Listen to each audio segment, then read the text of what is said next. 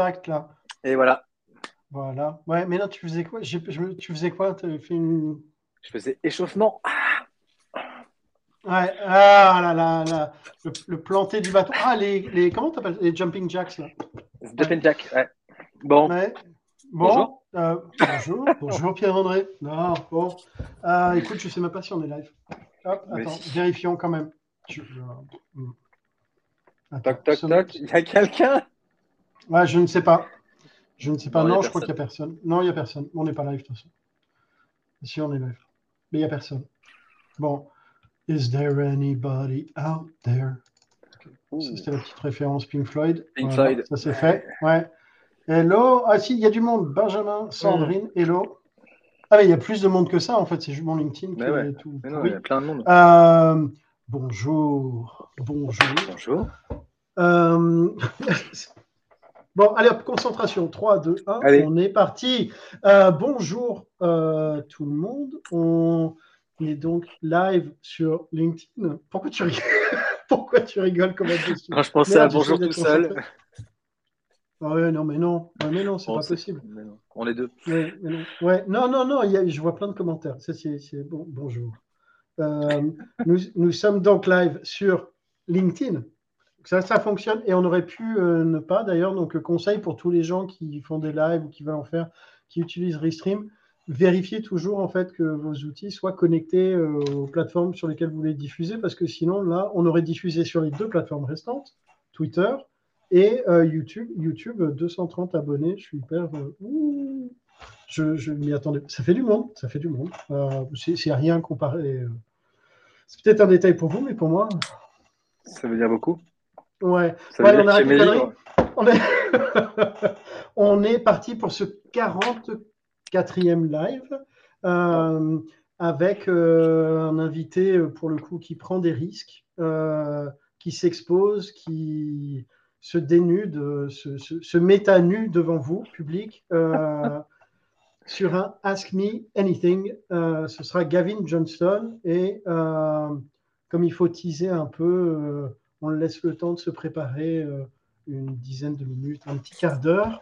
Euh, et euh, je vais vous poser, je n'oublie pas, la question sourcing. Question sourcing. Et je remercie Jacques Moelle d'ailleurs de nous l'avoir euh, partagé. Dans les années 2000, je faisais partie d'un trio prolifique qui a fait les beaux jours du camp de nous. J'ai également vu éclore un joueur digne héritier de Diego Armando Maradona.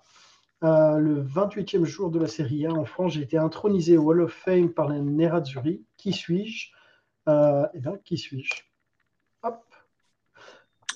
Alors, le mausolée. Maradona, le mausolée Maradona à Naples est absolument impressionnant, Ah bon? Du reste. Ah ouais, il y a, il y a une- il y a un endroit dans Naples, quand tu te balades dans le quartier espagnol, euh, où tu tombes sur un, en- un endroit où il y a carrément euh, un mausolée euh, dédié, enfin, le- le- fait- par les, les habitants du quartier à Maradona, puisqu'il a joué, euh, je crois, 8 ans, 8 ans à, à Naples. Ah ouais, écoute, Voilà. ouais, voilà. Séquence culture, tourisme, euh, on, fait, on fait tout sur SNP. Euh, Est-ce que tu as eu le temps de lire la newsletter? Mais oui, et oui, et oui. Ouais? Ah, Eh oui. Ah, ce que j'en ai retenu pas mal de choses. Non, c'était intéressant. Ce qui était intéressant, donc, euh, voilà, les, les trois articles que j'ai retenus finalement se répondent un petit peu.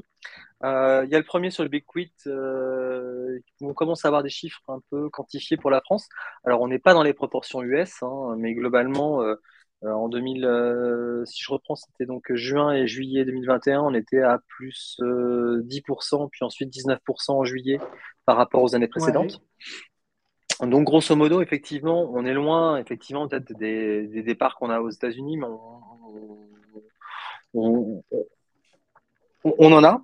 Alors, du coup, après, le- l'article balaye bon, les raisons un peu de, ce- big quit, euh, le Covid, avec la réflexion, je dirais, métaphysique. C'est pas du tout, euh, comment dire, péjoratif ce que je suis en train de dire. C'est au sens où, voilà, le, le fait qu'on a tous eu de. Enfin, pour certains, il y a eu du temps pour se poser des questions sur finalement euh, à quoi bon tout ça, quoi. Euh, Et le fait que finalement un autre futur et un autre euh, autre chose était possible. alors, c'est vrai que le corollaire de tout ça, c'est quand même le fait qu'on a une activité qui est en croissance et que finalement, au lendemain du Covid, en tout cas du premier déconfinement, puis du deuxième déconfinement, finalement, on a eu, je dirais, des boîtes qui se sont mis à recruter aussi. Mmh. Et donc, ce qui fait qu'on a un chômage cadre qui reste encore aujourd'hui très très bas pourvu que ça dure. Euh, non, mais oui, euh, enfin, on peut se poser la question avec les événements, enfin, en tout cas avec ce qui se passe en Ukraine, finalement, sur euh, qu'est-ce que ça va nous donner, qu'est-ce que ça va donner sur les prochains mois. mais derrière, effectivement, c'est, alors, ce qui est bon, ça balaye un petit peu les, choses. On revient sur les choses finalement. Alors, c'est assez rigolo parce que finalement, l'article finit sur, bah, fallait pour les entreprises, un peu conseiller d'entreprise, sur posez-vous voilà, soyez à l'écoute de vos, de vos, collaborateurs, sur euh, remettez au centre la raison d'être de l'entreprise, la vision, euh, le mode de travail et la collaboration, euh, et finalement la santé psychologique comme levier, la progression de carrière, et puis la mise en place d'une QVT. Et je me dis, mais en fait, finalement, si je prends tous ces éléments-là, c'est bon, c'est intéressant, et sauf en fait, qu'est-ce qu'il y a de nouveau sous le soleil, quoi? Moi, ça, ça, me rappelle, en fait, ça m'a rappelé, ça m'a rappelé en fait des moi, des bouquins que je lisais à l'époque euh, quand je préparais le mes masters. Donc, euh, comme je suis quand même un vieux dinosaure, ça date d'il y a au moins 20 ans. Et c'était des bouquins qui dataient, non, mais c'était des bouquins qui dataient des années 90, quoi. Où déjà, finalement, on disait, ah bah ouais, le bien-être au travail comme levier de performance. Sans blague. mais c'est vrai, non, mais oui. Euh, je le dis. Non, je le dis mais maintenant, on communique vraiment sur le fait que quand il n'y a pas de qualité de vie au travail, il n'y a plus de performance. Ce qu'on ne disait pas avant, hein, parce qu'avant, on te mettait en avant alors, ou alors, si on voit les choses, c'est qu'avant, il y avait quand même, comme il y avait la peur du chômage pour la plupart des cadres, finalement, on pouvait toujours dire c'est important, sauf qu'en fait, personne n'en a rien à cirer parce que globalement, business as usual. À l'heure actuelle, effectivement, le manque de main-d'œuvre est aujourd'hui vraiment une contre-performance. En tout cas, une contre Ça induit des effets assez importants pour l'entreprise qui n'arrive pas à sortir et à produire ses produits. Voilà, bon, non, je le dis de manière un peu amusée, euh, mais c'est vrai que finalement, on se dit voilà, il faut être à l'écoute. Bon, euh, la raison d'être de l'entreprise. Euh, Ouais, effectivement, mais c'est en fait c'est le rôle du management. Ça remet, on remet, on remet, on remet en place le, rôle du manager. Alors, ce qui est intéressant, c'est que dans un autre article, euh, justement, j'ai trouvé ça vachement intéressant en résonance. C'était le fait que c'était sur, bah voilà, justement, sur la partie, euh, j'en reviens au deuxième article, sur la, culture euh, stickiness, la, culture collante. Ouais. Le fait que finalement, on se rendait compte que les boîtes qui avaient une culture sticky, donc globalement, où il y avait un engagement fort des collaborateurs et qui fait que les gens restaient, en tout cas, euh, plutôt, étaient plutôt bien dans la boîte. C'était finalement le développement de l'apprentissage et euh, l'apprentissage entre pairs. Euh, et le fait que finalement, on crée du lien et que l'entreprise m'apporte quelque chose. Et en fait, on pourrait dire l'employabilité finalement, parce que c'est finalement la formation entre pairs, c'est cultiver aussi mon expertise, mon employabilité, et donc quelque part cette notion de bah, je suis chez eux, je développe une expertise extrêmement pointue qui est valorisée par le marché, donc je sais que je pourrais la valoriser. Mais du coup, comme ce n'est pas un sujet, et comme je suis par ailleurs valorisé en interne, bah, finalement, je reste. Ouais, j'aurais aussi mis le côté, euh, euh, tu vois, moi je l'ai compris aussi sur le côté vraiment créer du lien humain entre les, les, les personnes d'une même entreprise. Parce que pour le coup, tu as quand même pas mal de gens qui restent dans des boîtes parce qu'ils sont bien avec leur équipe. Alors, et c'est ça qui est intéressant, c'est qu'alors, et entre autres, il y a un truc à la fin de l'article que je trouve génial, c'est que on vient à faire des retours de position de management véritable, qui est un truc qui s'est perdu, on va dire. Moi, mm. j'ai été extrêmement surpris en tant que, enfin, euh, je dirais qu'alors, la vieille entreprise poussiéreuse, peut-être qu'elle fait marrer aujourd'hui, mais effectivement, il y avait des entreprises dans lesquelles il y avait des postes de management. Au moment, bah, en fait, la personne ne produisait plus rien, et son mm. job, c'était d'animer les équipes. Euh, et donc, on payait des mecs cher en plus, parce qu'en général, on les paye cher, pour animer les équipes et on se dit ouais mais en fait euh, ils produisent rien et ils coûtent cher. Et donc quand on a commencé à tailler dans les effectifs fin des années 90 et puis on a continué, on s'est dit c'est bien, on va aller jusqu'à l'os et donc maintenant le manager est aussi un contributeur individuel. Or là finalement ce qu'on observe chez LinkedIn, Twitter ou autre puisque c'est il s'agit de ces entreprises là, on a plus on est senior, plus finalement le temps est dédié aux autres versus la collaboration, la contribution individuelle. Et je trouve mm. ça vachement intéressant en fait. un cycle qui se qui se recrée. Alors peut-être que avec, avec peut-être une nuance, peut-être qu'on répète le cycle, mais avec justement cette nuance où là je rebondis sur le premier article, qui est que aujourd'hui l'attention portée à la partie euh, qualité de vie, euh, environnement psychologique sain, etc., dans une entreprise, est un vrai marqueur et un, attendu de ce que doit délivrer un manager, entre guillemets, versus avant, où c'est, il faut que ça tourne. Quoi.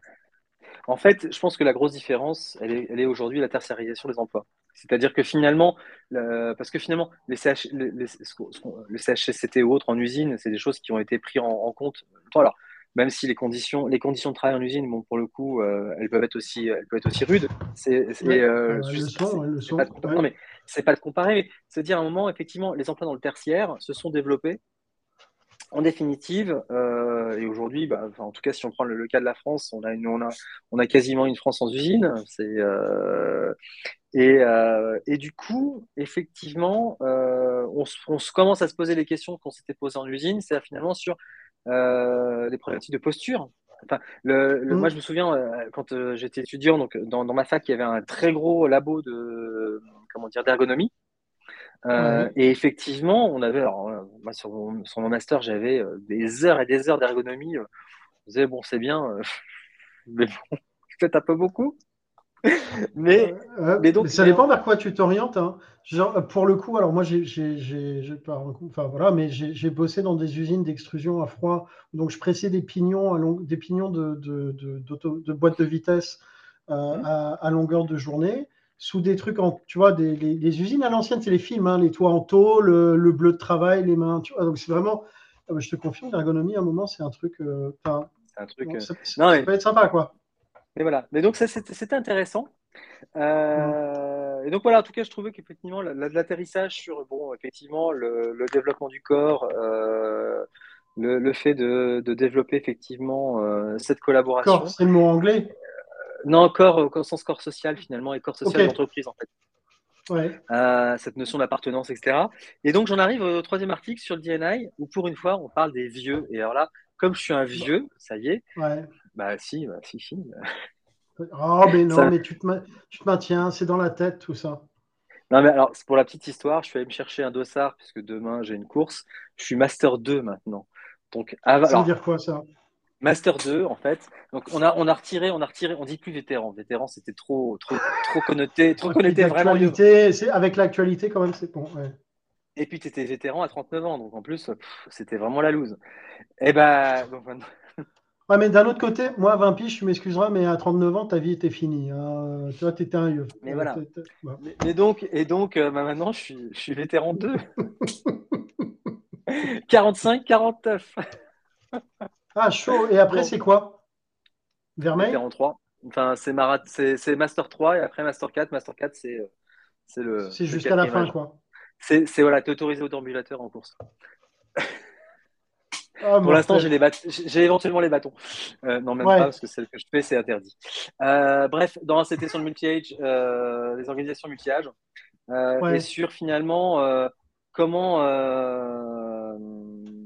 comment, comment faire en sorte d'avoir des équipes qui fonctionnent, puisque le constat, c'est-à-dire qu'effectivement, on a des conflits générationnels, qu'on a aujourd'hui dans les entreprises, voire cinq générations qui se croisent. effectivement, c'est à l'heure du jour, hein, quand on parle de, de retraite de 65 ans J'allais le faire et je me suis dit, on ne parle pas politique ici, donc non. Mais, euh, non, non, mais, oui, non, non, mais c'est un, sujet à l'ordre du jour. C'est un, sujet, un sujet à l'ordre du jour, je veux dire. Euh, et à la rigueur, bon, après, euh, c'est un sujet qui se pose de toute façon et qui se pose à nous, on va dire, qui sommes, on va dire, une fois de plus, dans le tertiaire, qui avons commencé tard parce qu'on a fait des études, enfin, en mmh. tout cas pour ma part. Bon, bah voilà, je sais que de toute façon, si je veux faire 40 années, bah ok, ça m'amène de toute façon à 65 peu importe. Euh, fin de la parenthèse. Ça, et donc, du coup, effectivement. Ouais. Merde. Sinon, ça bref, plus loin. Euh, bref, je soignerai mon Parkinson à entreprise. Donc, euh, aïe, aïe, aïe. Ce sera compliqué pour la souris. Bref, mais non, non, mais en fait, ce qui est intéressant, c'était finalement de travailler sur les stéréotypes. Donc, on en revient finalement à systématiquement des démarches sur la, la, questionner finalement pourquoi est-ce qu'on on est sur un conflit de génération euh, ah, les jeunes, ils sont tous feignants, ils sont tous des zappeurs. Ah, les vieux, c'est tous des. Mmh. bon, voilà, ils sont, ils sont rigides ou autres. C'est euh, déconstruire finalement ces représentations. Comment est-ce qu'on les déconstruit en interrogeant le stéréotype, en faisant quelque part conscientiser ce qu'on est en train de dire ou ce qu'on est en train de penser, et puis euh, derrière, en, en travaillant sur l'apprentissage mutuel. Je trouve que voilà, l'article est plutôt bien construit là-dessus, sur le, le comme, et propose même des, des, choses très opérantes hein, sur ben voilà comment faire. sur une gestion de Mm. projet, voilà comment on a fait. sur les modes de communication asynchrone, le SMS. Ouais. SMS versus téléphone. Moi, je sais que je fais partie de cette génération du téléphone, quoi. Ah ouais, moi, je- moi, tu vois, mon répondeur, c'est me laisser pas de message, hein, par exemple. Ouais, je sais, un ça me dés- hein. Oui. Ça me désespère. Ouais, ouais, moi je dis, c'est bon, on est en 2022, tu me laisses pas de message. En fait, tu m'envoies un WhatsApp, un SMS, mais bon, c'est bon, quoi. Je, je n'écoute pas. Mais- Bon, c'est faux, et parfois j'écoute. Je sais, à chaque Et- fois, tu écoutes. Ouais, ouais, ouais. Mais non, ce que je trouvais intéressant, moi, dans l'article, c'est que la méthodo, euh, l'approche qu'ils avaient de dire, OK, identifie tes, tes, tes, tes croyances préjugées, entre guillemets, analyse-les, remets-les en question euh, et, et change ta caméra de perspective. Et en fait, cette démarche-là, elle s'applique à, à Pour tout. toutes les problématiques d'inclusion, de diversité. Tu l'appliques à tout, en fait. Et, euh, et je trouvais ça, parce que ça- c'est limite un art de vivre. C'est ça. Et puis derrière, effectivement, c'est euh, voilà. Après, une fois qu'on a fait ça, on établit des règles de fonctionnement pour effectivement que euh, ça puisse, ça puisse, ça puisse dérouler. Le- le- L'article est bien fait. Pour le coup, enfin, l'ai trouvé vraiment intéressant. euh, en me disant tiens là, effectivement, on a, on a des choses, on a de l'actionnable en fait. Ouais, Et sur un ouais, sujet-. Et sur un, sur un sujet où, euh, effectivement, on collabore tous avec des vieux. Enfin, je suis, enfin voilà, et on est tous le vieux de quelqu'un, mais non, mais non, non, mais 50, des des, gens- des quinquas, quadras, des trentenaires Ouais, ou hein. des exa ou des sexagénaires même. Hum. Et, Oui, euh, oui, moi, j'ai- oui, oui, dans, pour le et dans le conseil, et dans le conseil, j'ai même eu des gens qui avaient 70 piges. Hum. On en croise. Des vieux associés dont on ne sait pas quoi faire, puis on ne sait pas trop les sortir non plus. Non, mais, non, Ouais, non, mais, trop cher. non, non, je, je le dis. Non, non, mais, mais effectivement, il y en a. Il y en aura de plus en plus parce que effectivement, euh, dans les prestations, dans les prestations intellectuelles, euh, il n'y a pas de raison. Mais euh, Mm. ces gens-là peuvent. On, peut, on est toujours là sur le discours. Ils peuvent apporter, oui, d'accord, mais bon, euh, et, et concrètement, là, je trouve qu'il y, a- il y a des choses vraiment très, très concrètes, euh, plutôt intéressantes. Voilà. Ouais, ce que j'aime, moi, je, dis- ouais, je suis d'accord. Ce que j'aime bien, c'est que ça remet encore une fois cette notion de, de diversité, diversité, inclusion, enfin voilà, participation sous, pour- sur tous les angles en fait. Pas que l'âge, il y a plein d'autres choses, mais que voilà, d'abord d'être conscient de cette problématique, quoi. Euh, mais écoute, top. Je, je, je mets juste en exergue deux, deux références euh, pour clôturer donc cette série de trois articles sur le Big Quit euh, or Be Dead. La référence se comprendra. Et pour le, la réponse pour le sourcing quiz a été donnée. Euh, bravo Benjamin, c'était Samuel Eto, Eto, Eto, Eto, enfin Samuel. Euh, je ne suis pas balèze en foot. Euh, ceci étant dit, je, je vois Gavin en backstage qui s'impatiente. Je vais maintenant le faire venir sur scène. And now, the star. A Star is Born. Salut Gavin. Salut tout le monde. Ah, écoute, c'est une intro. Hein. Hop là. Génial, génial. Ça va Gavin? Très très bien. Et Top. vous, ça va bien? Ouais, ça va. Écoute, bien. Tranquillement. Vendredi, le soleil brille. Ça fait du bien. Ouais, Peut-être ensemble. pas pour tout le monde, mais euh, ouais, en tout- oui, oui, il brille. Ça fait du Pour bien. une fois qu'il brille en Belgique, il doit briller partout. hein. Ouais, ouais, ouais, ouais. Et pour le coup, là, on est en, on, on est en majorité puisqu'on est deux à être en Belgique. Hein Salut, Hélène. Bien.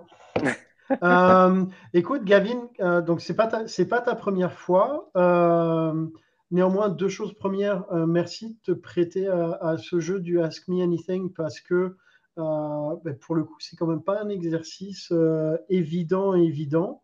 Euh, et donc, euh, voilà, pour ceux qui nous écoutent, ceux- celles et ceux qui nous écoutent, euh, posez vos questions dans le chat. euh, on, les, on les repassera à Gavin.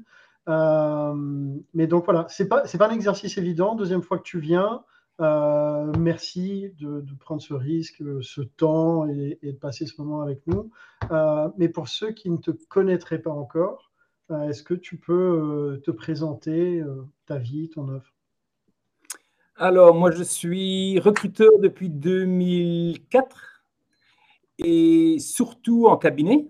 J'ai fait quelques missions parce que je, je voulais me donner un petit challenge. Je me suis mis en freelance comme recruteur interne, juste un peu pour voir comment c'était de l'autre côté. Donc, j'ai fait ça un peu aussi. Et depuis, euh, alors en parallèle de ça, je faisais aussi du, euh, consulting. Et depuis deux ans, je travaille euh, sur une offre de formation et coaching pour recruteurs en cabinet. Et j'ai vraiment lancé l'activité au 1er décembre. Ok, ok, cool.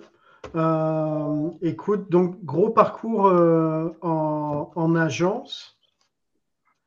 Oh, on entend beaucoup parler. J'ai fait presque tout mon boulot sur la France, même si je suis ici à Bruxelles. Le hasard a fait que le marché français est quand même euh, le troisième plus grand européen. Ouais. bon, nous, on plaçait des freelances et tu as d'abord les Britanniques, puis les Hollandais et puis la France. Et comme j'étais le premier francophone de l'agence, on m'a dit tu vas là-bas, tu fais le marché français. OK. OK, donc toute la partie business développement, tu l'as faite sur la France quasi tout. Et la, structure, c'était une structure euh, belge euh, ou, anglaise? Alors, c'est une boîte britannique et on avait un bureau à Bruxelles. Ok. Et on s'était divisé toute l'Europe, une partie en Grande-Bretagne, une partie euh, à Bruxelles. Et puis voilà, on couvrait l'Europe comme ça. parce que le, le, sujet des agences, c'est quand même un sujet qui est, pour le coup, tu as pas mal de gens qui disent monter une, agence, c'est facile, tu as besoin d'un téléphone euh, euh, et, de LinkedIn, et puis euh, ça va changer ta vie. tu vas devenir un, million dollar biller en, un an. C'est quoi, toi, ton retour d'expérience là-dessus? Ça fait référence à l'article de la semaine passée, oui. alors, je crois que tout le monde qui fait du recrutement s'accorde à dire que le recrutement n'est pas facile. Et malheureusement, il y a des gens comme les gars de l'article de la semaine passée qui disent Mais oui, tu y vas vite fait, tu y vas. Mais ce n'est pas comme ça que ça fonctionne, évidemment. Et le problème, c'est qu'il y a trop de personnes qui viennent avec cette idée préconçue en tête que c'est facile. Ils ne vont pas dans le fond et ils ne traitent pas les candidats comme il faut. Et soit ça, soit ils ne savent pas comment faire la, démarche commerciale. Et soudain, euh, ben, ils n'ont pas de business. quoi. Et donc, pour moi, euh, lancer une agence de recrutement, la première chose, c'est vraiment bien réfléchir à ce qu'on veut faire. Parce qu'il y a trop de gens qui ne pensent pas à toutes les étapes.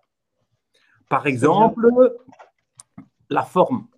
Je ne sais pas comment c'est en France, mais en Belgique, ça a un gros impact fiscal et, euh, et, et revenu net comparaison à ce qu'on doit payer quelle forme tu prends dans ta boîte? Ouais. Euh, c'est-à-dire, euh, hmm. si tu es en freelance, en, en, SPRL, équivalent SARL, SA, etc. La forme juridique. La forme juridique. Ça a vraiment un gros impact. Et en fait, en Belgique, tu peux prendre ce que tu veux quand tu veux lancer un cabinet. Donc, c'est des petits trucs comme ça. Il y a plein de petites choses comme ça que les gens auxquels ils n'y réfléchissent pas. Par exemple, des assurances. Il y, a, toujours un risque qu'il y a quelqu'un que tu places qui a, il y a eu un souci. Et si tu n'as pas bien réfléchi le truc, moi par exemple, je suis assuré pour 2 millions d'euros quand même. Hein. Juste Oui, mais c'est parce que tu, tu, tu, tu, tu billes énormément. Oh, mais ça n'a rien à voir avec euh, mon niveau de billing, ça a à voir avec chaque petit euh, consultant freelance individuel peut faire une gaffe. Hein. Donc, euh, à partir d'un consultant, enfin un freelance en mission, euh, tu prends le risque. Ouais. Ça aussi, par exemple, quand tu places des freelances, qu'est-ce qui va se passer? Un freelance attend à être payé en déant 5 jours ouvrables de la fin du mois.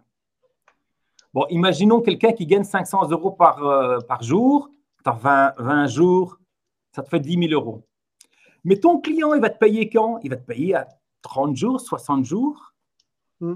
Donc, tu en as un, il perd 50 jours, il te faut probablement, probablement 20 000 euros de trésorerie. Hmm. Tu, vas en placer plus qu'un, j'espère quand même, parce que sinon, ton business, ce n'est pas très grand. Et alors, pour grandir ton business, c'est un souci. Donc, moi, par exemple, au début, euh, quand j'ai commencé à, vraiment avoir ma propre activité, j'ai été bloqué.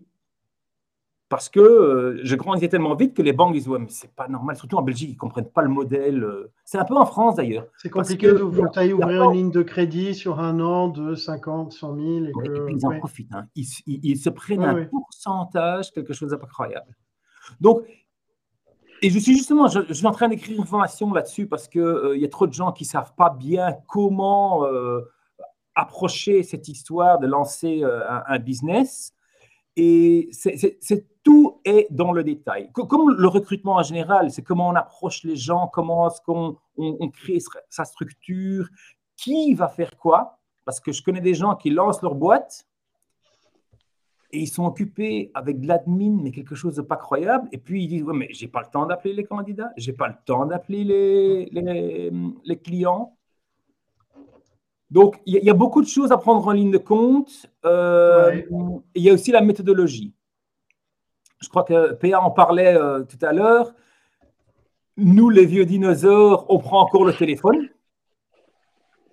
Mais on parlait pour vous, là, c'est ça? Ouais.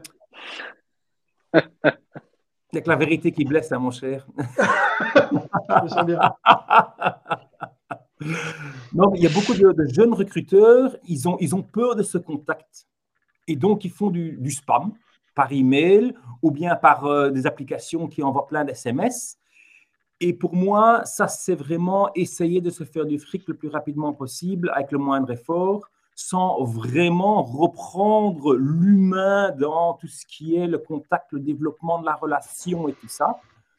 Et ah, je, je, fais une incise juste pour, pour, pour, faire la contre euh, dessus quand même, mais euh, j'entends qu'il peut y avoir cette.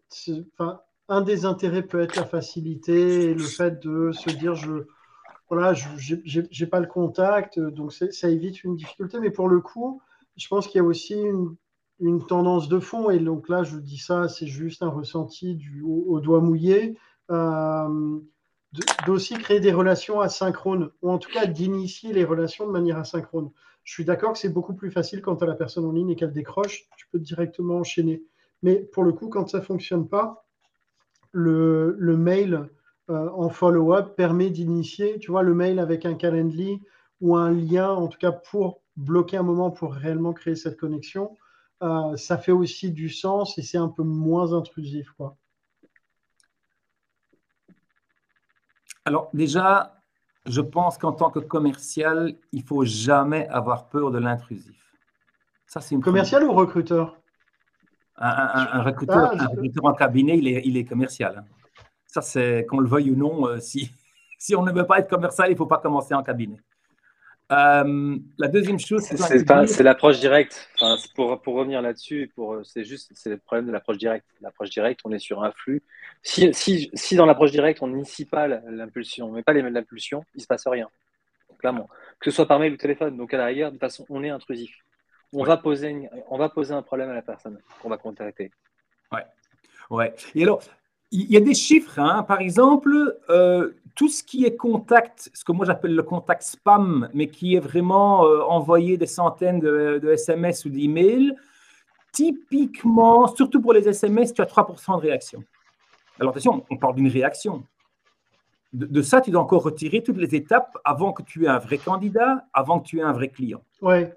Il y a un article qui a été publié là-dessus cette semaine, je crois. Euh, Enfin, il y a un article qui a été publié, il y a quelqu'un qui vantait l'approche SMS euh, vis-à-vis des candidats en disant que c'était un truc génial parce que ça générait de l'ouverture. Bon, ok, enfin, l'ouverture d'un SMS, ce qui est important, c'était la réponse positive.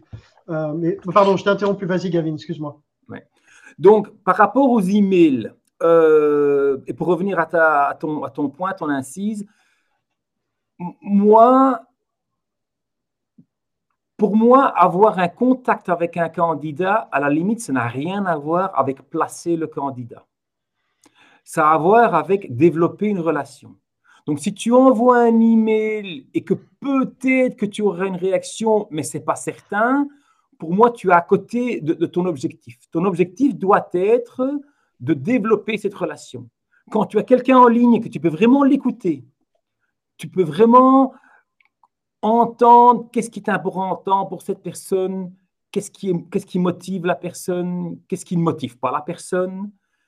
C'est à ce moment-là que tu vas vraiment apporter de la valeur à cette personne. Et tant que tu ne fais pas ça, tu ne te différencies pas de la concurrence et tu, tu retombes dans le risque d'être juste un recruteur et avec tous les problèmes qu'on connaît surtout maintenant, parce que c'est les candidats qui sont les rois, avec euh, le ghosting, euh, euh, le, mauvais casting et tout ça. Mais c'est pour ça qu'on personnalise bien les emails. Je fais, Moi, j'ai essayé à un moment donné avec les, les emails, parce que j'ai essayé ça en, en Grande-Bretagne, quand j'ai travaillé dans une agence en Grande-Bretagne. Eux, ils voulaient avoir une nouvelle approche. On n'avait pas le niveau de succès on n'avait pas du tout le niveau de succès que j'avais eu avant. La facilité dans le business, quand on génère du business, ce n'est pas un défaut. Bah, le business, évidemment, c'est pour ça qu'on est là aussi, évidemment. Hein. Ça, c'est clair. Trouver des façons de faciliter, tout est bon, mais c'est une question de productivité aussi. Je crois qu'il y, y, a eu depuis 3-4 ans, il y a eu cette approche de oui, mais il faut aller de tous les côtés avec des SMS, il faut poster sur le web, il faut avoir une présence sur LinkedIn, il faut faire du vidéo, il faut faire plein de choses. Et alors les gens me disent que moi, mon approche, ouais, mais c'est dinosaure, ça ne marche plus. Moi, je n'ai pas de ghosting, hein, zéro. Les contrôles, c'est très, très, très, très rare que je les ai. Il y a deux trucs, c'est que tu vois, pour, euh, revenir au, Moi, je pense à deux choses. La première, c'est qu'effectivement, de toute façon, pour pouvoir téléphoner, il faut déjà avoir un numéro. Ça, c'est la première. Quand tu fais de la chasse sur LinkedIn, GitHub, Twitter, machin, tu l'as pas forcément. Donc, après, tu peux enrichir, mais je pense que c'est encore plus compliqué d'enrichir d'un numéro que d'enrichir d'un euh, euh, d'un email. Les numéros, tu les as quand tu fais des chasses sur des job boards où les gens ont mis leur CV avec leurs coordonnées. C'était le premier point. Ah, d'accord. Tu me dis après. deuxième. Ouais, mais allez-y, très bien. Et, deuxième, euh, c'est. Je pense que les gens tirent un peu tout azimut aussi, parce que pour le coup, et je crois que Steve vient de faire la remarque, c'est question de cible. C'est que si tu cibles partout et que tu fais tout du sol au plafond, tu tires tous azimuts et c'est un, truc qui s'arrête jamais. Versus si tu cibles un secteur de marché particulier, et eh ben, au bout d'un moment, ta compétence, en tout cas, et ta connaissance dans ce marché-là, s'agrandit. Et donc, tu n'as plus besoin d'avoir ce, même style de démarche. Mais voilà, je termine avec mon incise. Euh, Gavin, Pierre-André, vous disiez non pour le téléphone.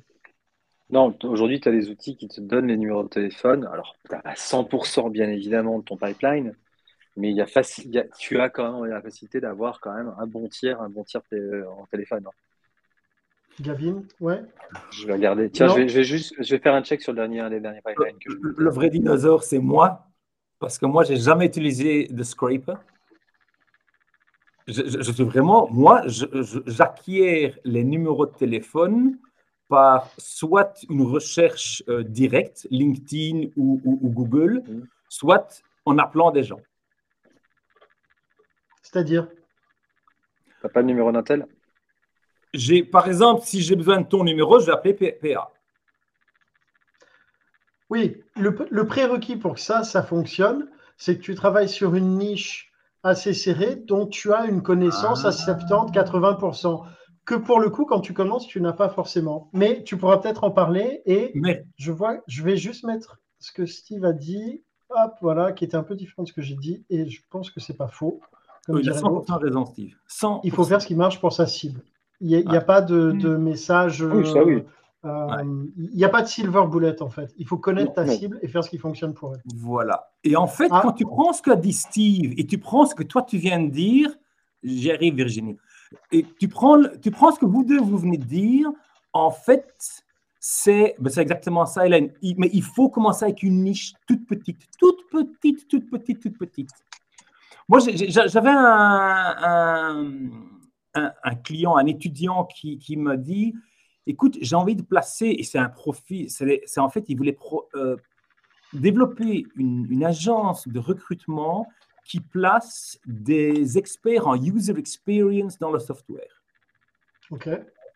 Et il me dit, il me dit, alors, il avait ça en, en, prime et, en, et en, en, backup, il avait des autres profils qui était autre chose. Un peu lié aussi tout ce qui est dans tout ce qui était euh, software, mais, mais, mais, ça ne semblait pas. il me dit, je veux ton conseil, Gavin, parce que j'ai regardé sur LinkedIn, il y a 17 000 annonces, si j'ai les deux ensemble, Mais il n'y en a que 9000 si je prends les user experience. Et je lui dis, je lui dis, 9000 demandes Sur quoi? Il dit sur les États-Unis, c'est un Américain. J'ai dit, hmm. alors tu élimines tout ça, tu prends un quartier de New York, parce qu'il est new-yorkais, et tu fais que ça. Et ça, c'est ta niche. Et tu commences là-dedans, et tu regardes, tu vas avoir 200, 300, 400, 500 candidats. Et dans cette petite, petite zone de New York, tu commences. Parce que tu sais quoi? Tu as 9000 demandes, hein, mais tu en as besoin d'une par semaine. Tu commences avec une demande par semaine. Que ta niche soit juste assez grande d'avoir une demande par semaine, tu, tu, vas, tu vas connaître tout le monde. Et comme le dit très très bien Hélène, c'est son réseau qui est important. Et en fait, c'est ce réseau que tu développes, que tu parles au téléphone, hein, on revient du téléphone, mmh. que tu développes, tu vas parler avec tout le monde, tout le monde, tout le monde sur cette petite niche de, rien du tout. Et avec ça, tu développes ce réseau, tu apprends à connaître ce réseau, ce qui fait que ton pourcentage de chance de remplir cette une demande par semaine, c'est pas 15%, c'est pas 20%, mais c'est 80% ou parfois même 100%. Et c'est ça le but. Parce que c'est comme ça qu'on commence à travailler intelligemment. Pour moi, il y a, alors il y a deux trucs euh, différents. Il y, a, la demande et comment la remplir. Parce que si par exemple tu vas euh, faire ton network sur un quartier de New York, euh, ça veut dire qu'il faut que as les demandes que tu vas avoir, tu dois aussi les cibler pour qu'elles soient en adéquation avec le nombre de personnes que tu vas avoir contactées dans ce quartier de York. Mais si on prend le parallèle à Paris, c'est comme dire euh, tu veux lancer euh, une boîte de, recrutement euh, dans la finance, et eh ben, tu vas prendre tous les gens qui bossent je sais pas, en salle de marché dans le 9e. Oui. Ouais. Bah, écoute, moi, en cabinet, je faisais environ 800 000 par an. D'accord? C'est basé sur 217 personnes. 217 candidats que j'ai aujourd'hui, 217 candidats que je connais la plupart depuis, euh, hein, je suis un dinosaure, donc depuis assez longtemps. Et c'est, tu vois, à partir du moment où tu parles à quelqu'un et que tu développes cette relation, moi, ce que je fais, c'est que je, je prends l'information de ce candidat pour savoir où il y a des besoins en live. Donc, par exemple, prenons, prenons toi, Nico. Toi, tu es là, on se connaît, on a une relation, et moi, je t'appelle pour venir aux nouvelles, et tu me dis, ah oui, il y a un autre cabinet qui m'a appelé hier pour ce poste. Mais moi, j'ai la relation avec toi parce que je te connais.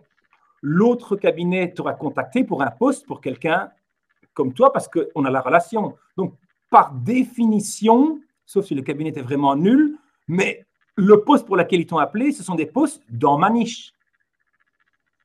Donc, avoir un tout petit groupe de candidats, tu n'as pas besoin de plus. Tu n'as pas besoin de plus puisque c'est ta niche. Et donc, quand tu as ça, tu as toute l'information qui se recoupe. Et grâce à ça, tu as un pourcentage de réussite qui est beaucoup plus grand. Oui, puisque tu vas tirer à la fois les besoins et euh, les compétences dans le même pool. Et alors, c'est encore mieux que ça. C'est que c'est tes candidats que toi tu places qui te connaissent bien, donc, c'est eux qui vont faire le marketing pour toi. C'est eux qui vont dire Ah, mais il m'a placé déjà et c'était vraiment chouette comme job, euh, plein d'intérêt là-dedans, et il y a le réseautage qui se fait. Tu ne dois même pas être occupé avec ça. Donc, il y, a, il y a pas mal d'avantages aussi. Et puis, l'avantage, c'est que quand tu as un réseau tellement petit, et c'est pour ça que je n'ai pas de ghosting, c'est que les gens savent très bien qu'ils ne peuvent pas comme ça disparaître pendant quelques mois euh, ils vont me répondre parce qu'ils savent que tout le monde et tout est interconnecté. Tout le monde est connecté. Non, et puis il y a un moment, si, si tu as, bien bossé avant, ils savent qu'il y a un intérêt à te parler. Si tu les contactes, c'est qu'il y, a un intérêt, il y a un intérêt à échanger.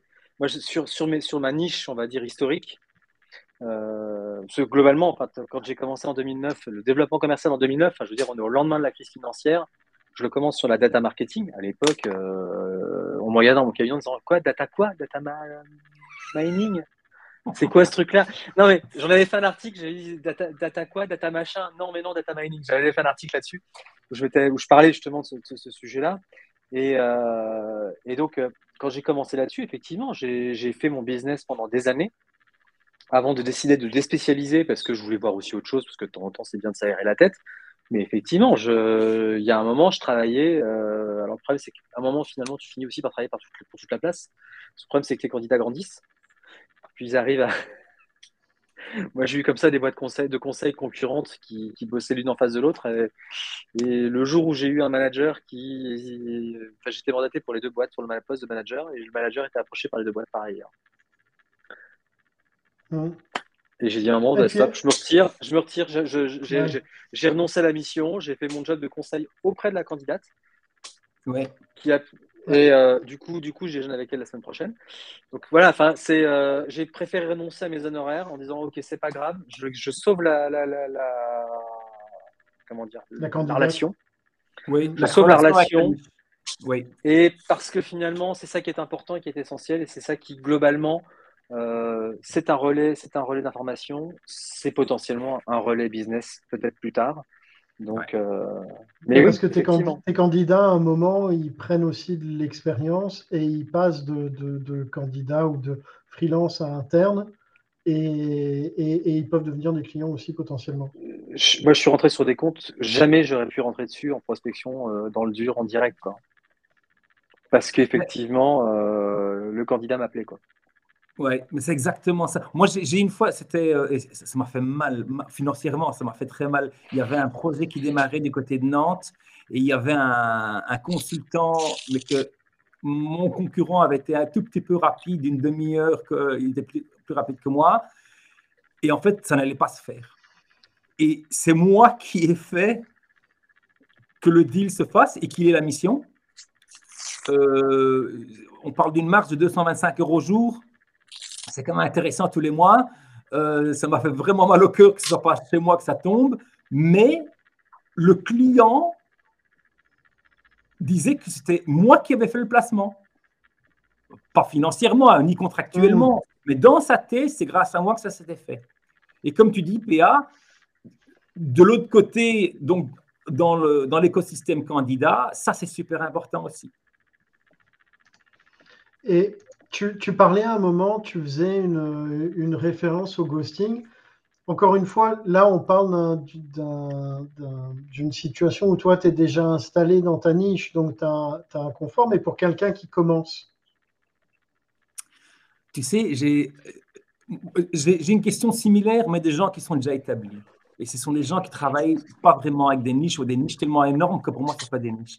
Ils disent, oui, mais ça fait tellement, tellement de temps que je, que je suis occupé ici, ça va prendre du temps à, à commencer une, niche, une vraie niche, comme tu l'expliques. Et je dis, oui, mais il faut commencer à un moment donné. Hein. Ce n'est pas une excuse pour ne pas commencer. Moi, en, j'ai commencé le 29 novembre 2004, c'était un, lundi. Euh, j'avais des chaussures marron et J'ai toutes mes dates de tous mes débuts de, de, job en fait, je ne sais pas pourquoi. Ouais. Et en fait, je crois que c'est un jeudi que j'ai commencé. Et en fait, le, le, en juin 2006, donc un an et demi plus tard, j'étais le numéro un en France dans ma niche. Alors qu'il y avait plein de gens qui étaient là depuis très très très longtemps. Et je ne suis pas, je, je ne suis pas quelqu'un d'exceptionnel, mais j'ai suivi une méthodologie d'approche lentement mais sûrement. Et grâce à ça, j'ai assez rapidement réussi à, y arriver. Alors, mon conseil pour quelqu'un qui commence, que ce soit quelqu'un qui commence dans le recrutement ou quelqu'un qui commence à vraiment travailler une niche, c'est au minimum 80% du temps, au téléphone à développer une relation avec ses candidats. On oublie les clients. Les clients, on oublie complètement. Au moins le premier mois, et si on est un peu lent et un peu trop en train de travailler à tâtons les premiers deux, trois mois, on oublie. Ce n'est pas important. Parce qu'en fait, l'investissement, c'est dans tout ce qui est euh, contact candidat. Et comme tu disais en début de conversation, Nico, un téléphone, un laptop, un, euh, Google Sheets, il ne faut pas plus que ça, mm. et on commence à le faire. Donc 80%, c'est le contact candidat, 10%, c'est le mapping des clients, Donc, par exemple, prendre les informations qu'on retrouve dans les CV qu'on reçoit des candidats, les mettre dans un fichier Excel pour vraiment répertorier où il y a les utilisateurs de sa niche. C'est-à-dire, tu mets, par exemple, euh, Bob est passé par la boîte B et a eu, dans son CV a utilisé euh, quatre technos ou quatre variations de techno ou d'outils qui sont dans la niche dans laquelle tu as décidé de te cibler. Tu fais un espèce de tableau croisé où tu dis euh, société Tartampion utilise tel ou tel techno. C'est ça? Voilà. Et dans telle perspective, ce qui compte, ce qui compte effectivement, parce que dans la discussion et dans l'échange qu'on a avec le candidat ensuite, c'est ça, c'est la capacité aussi à, dire, je sais que voilà, vous êtes sur tel confronté à telle problématique, or mon client aussi, et c'est pour ça que mon appel est pertinent. Ouais. Et alors, ce qui est intéressant, c'est qu'au début, hein, parce qu'on parle de démarrage, les informations qu'on va avoir besoin sont assez, assez petites et limitées. Mais au plus que le temps passe, le temps passe, au plus qu'on va vouloir aller dans le détail. Parce que c'est justement ce que Pierre vient de dire. Tu veux, par exemple, tu veux pouvoir dire, hein, moi j'ai placé des, des freelances dans, l'informatique, tu vas dire, tiens, mais en fait, ils ont cette version-là. Le support de cette version va s'arrêter l'année prochaine, donc il vaut mieux que j'appelle ce client dans six mois parce qu'on sait qu'ils vont avoir besoin de monde pour monter sur la version suivante. Bon, mais ça, c'est dans, c'est peut-être six ou douze mois après avoir commencé son cabinet. Donc, je reviens au lancement, au démarrage, 80% candidats, 10% le mapping du, euh, des prospects des, clients et 10% mapping de la concurrence. Moi, je m'en souviens, il y avait, je pense que ça s'appelait Freelance Info, il y avait un site français comme ça, et il y avait un, il y avait mon, concurrent qui mettait les annonces. Et je dis, mais c'est où, c'est où? Et il mettait toujours le, début euh, du, département, les deux premiers chiffres. Donc, par exemple, il mettait 95. Et au début, 95, ça ne voulait rien dire. Mais après quelques mois, j'avais noté tous mes prospects. Je savais que c'était genre hein, de, de, mes concurrents et je voyais Ah, 78, donc c'est ces clients-là. Ah, 95, donc c'est ces clients-là. Et donc, à partir du moment où, ce concurrent mettait l'annonce, moi, j'appelais les candidats. Est-ce que tu as été approché? Non. Ah, ben écoute, j'ai une mission super pour toi.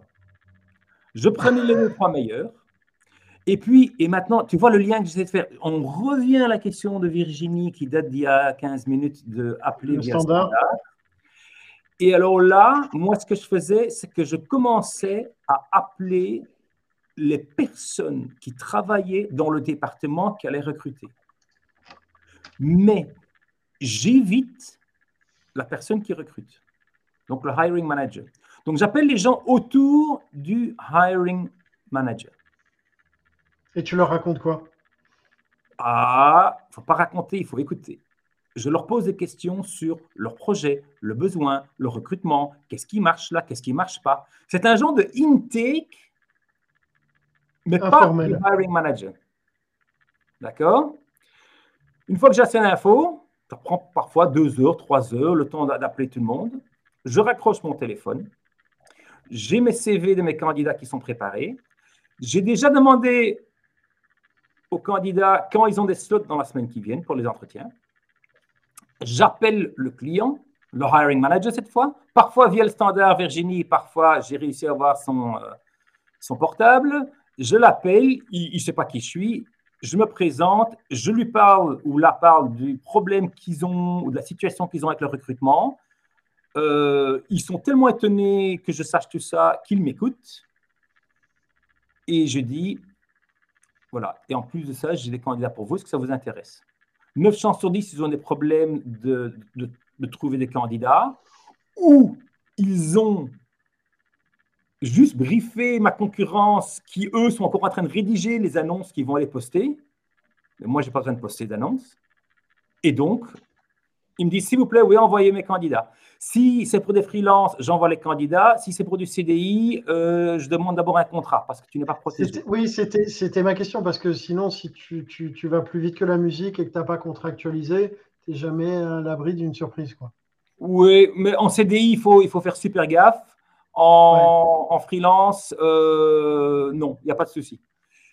Et donc, je demande son email, j'envoie le truc, je retéléphone, donc on est cinq minutes plus tard, je retéléphone le client, juste pour voir, vous avez bien reçu les CV Oui, oui, j'ai bien reçu. Ah, super.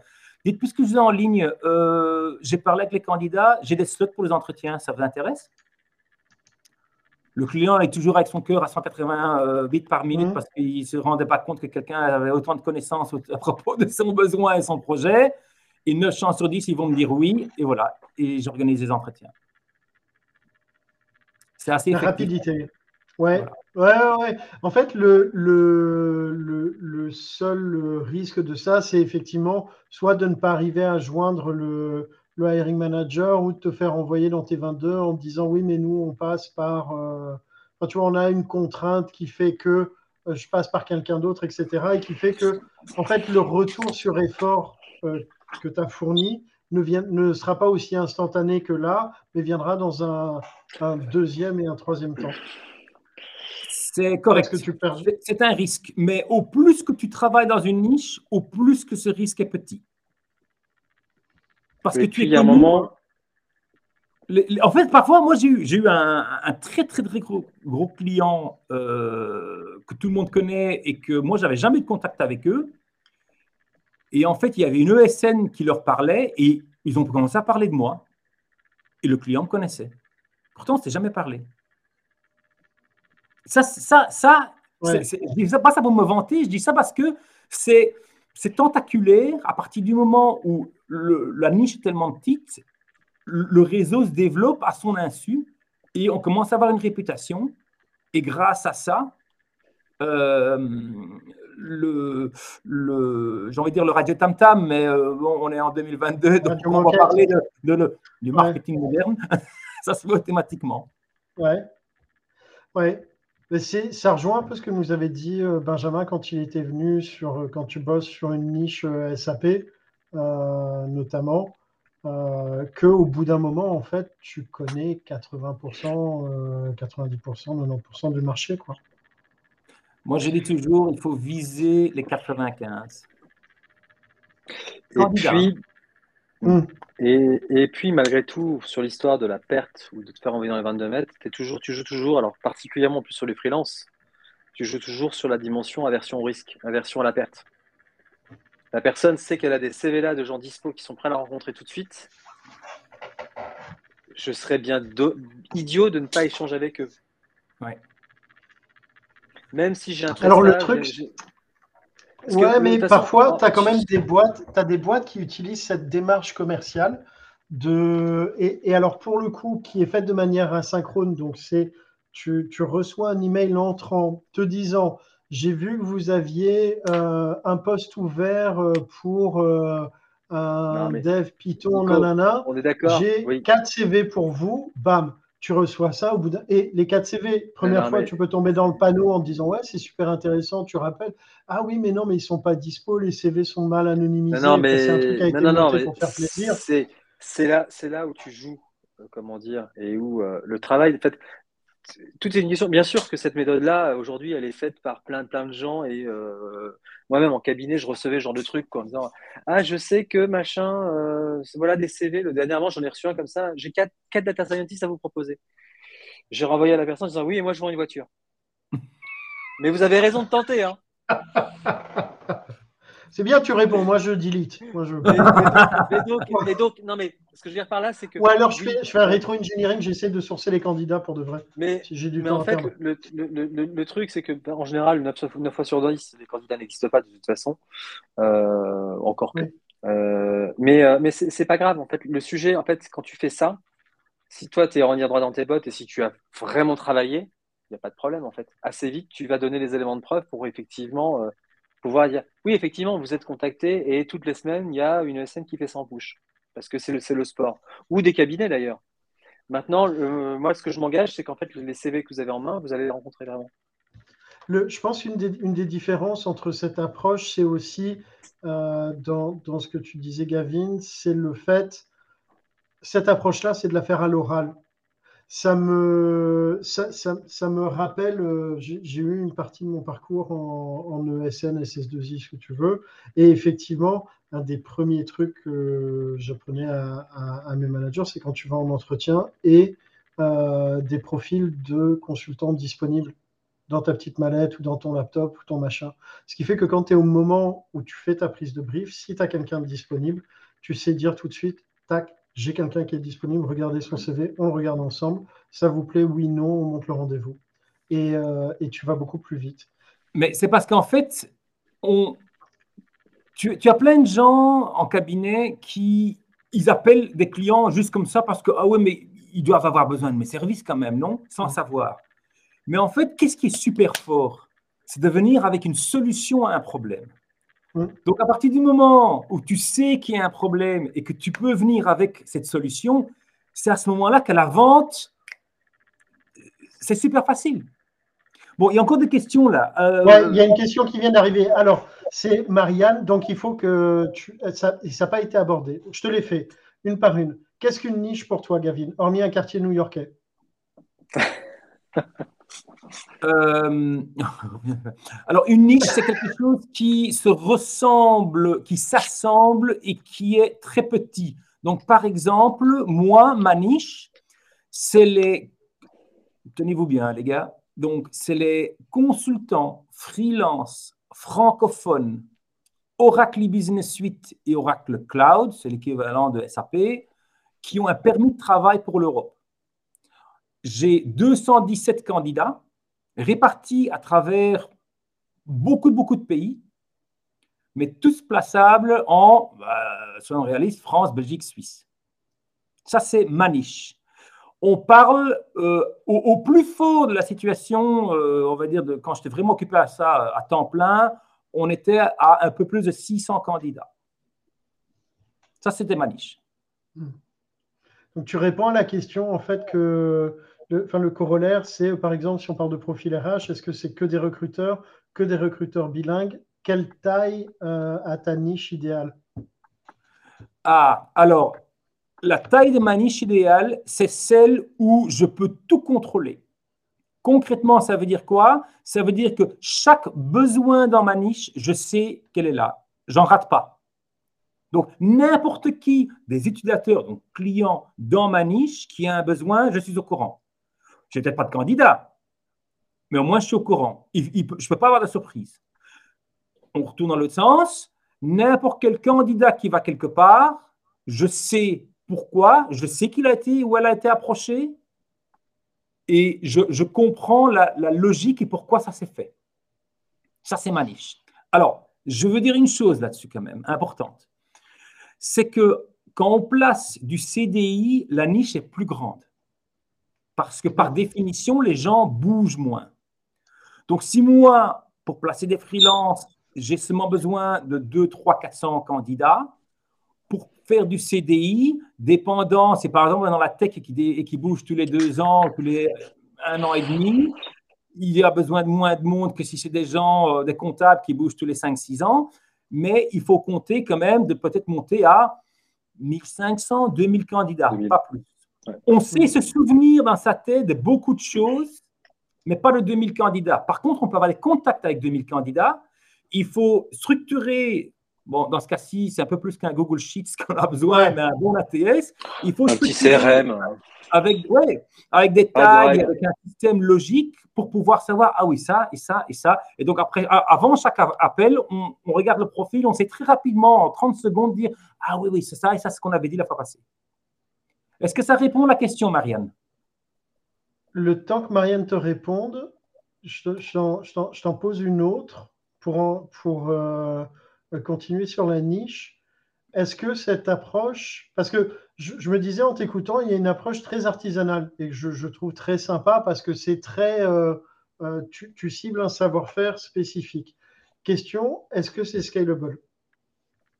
Oui, oui, parce qu'on était 12 recruteurs dans l'agence et moi, je faisais les francophones, mais on faisait que de l'Oracle Business Suite, euh, que des freelances, que l'Europe, que les pays où il y avait un vrai marché. Par exemple, en Italie, il n'y a pas de freelance. Enfin, tous les freelances italiens, ils ne sont plus en Italie.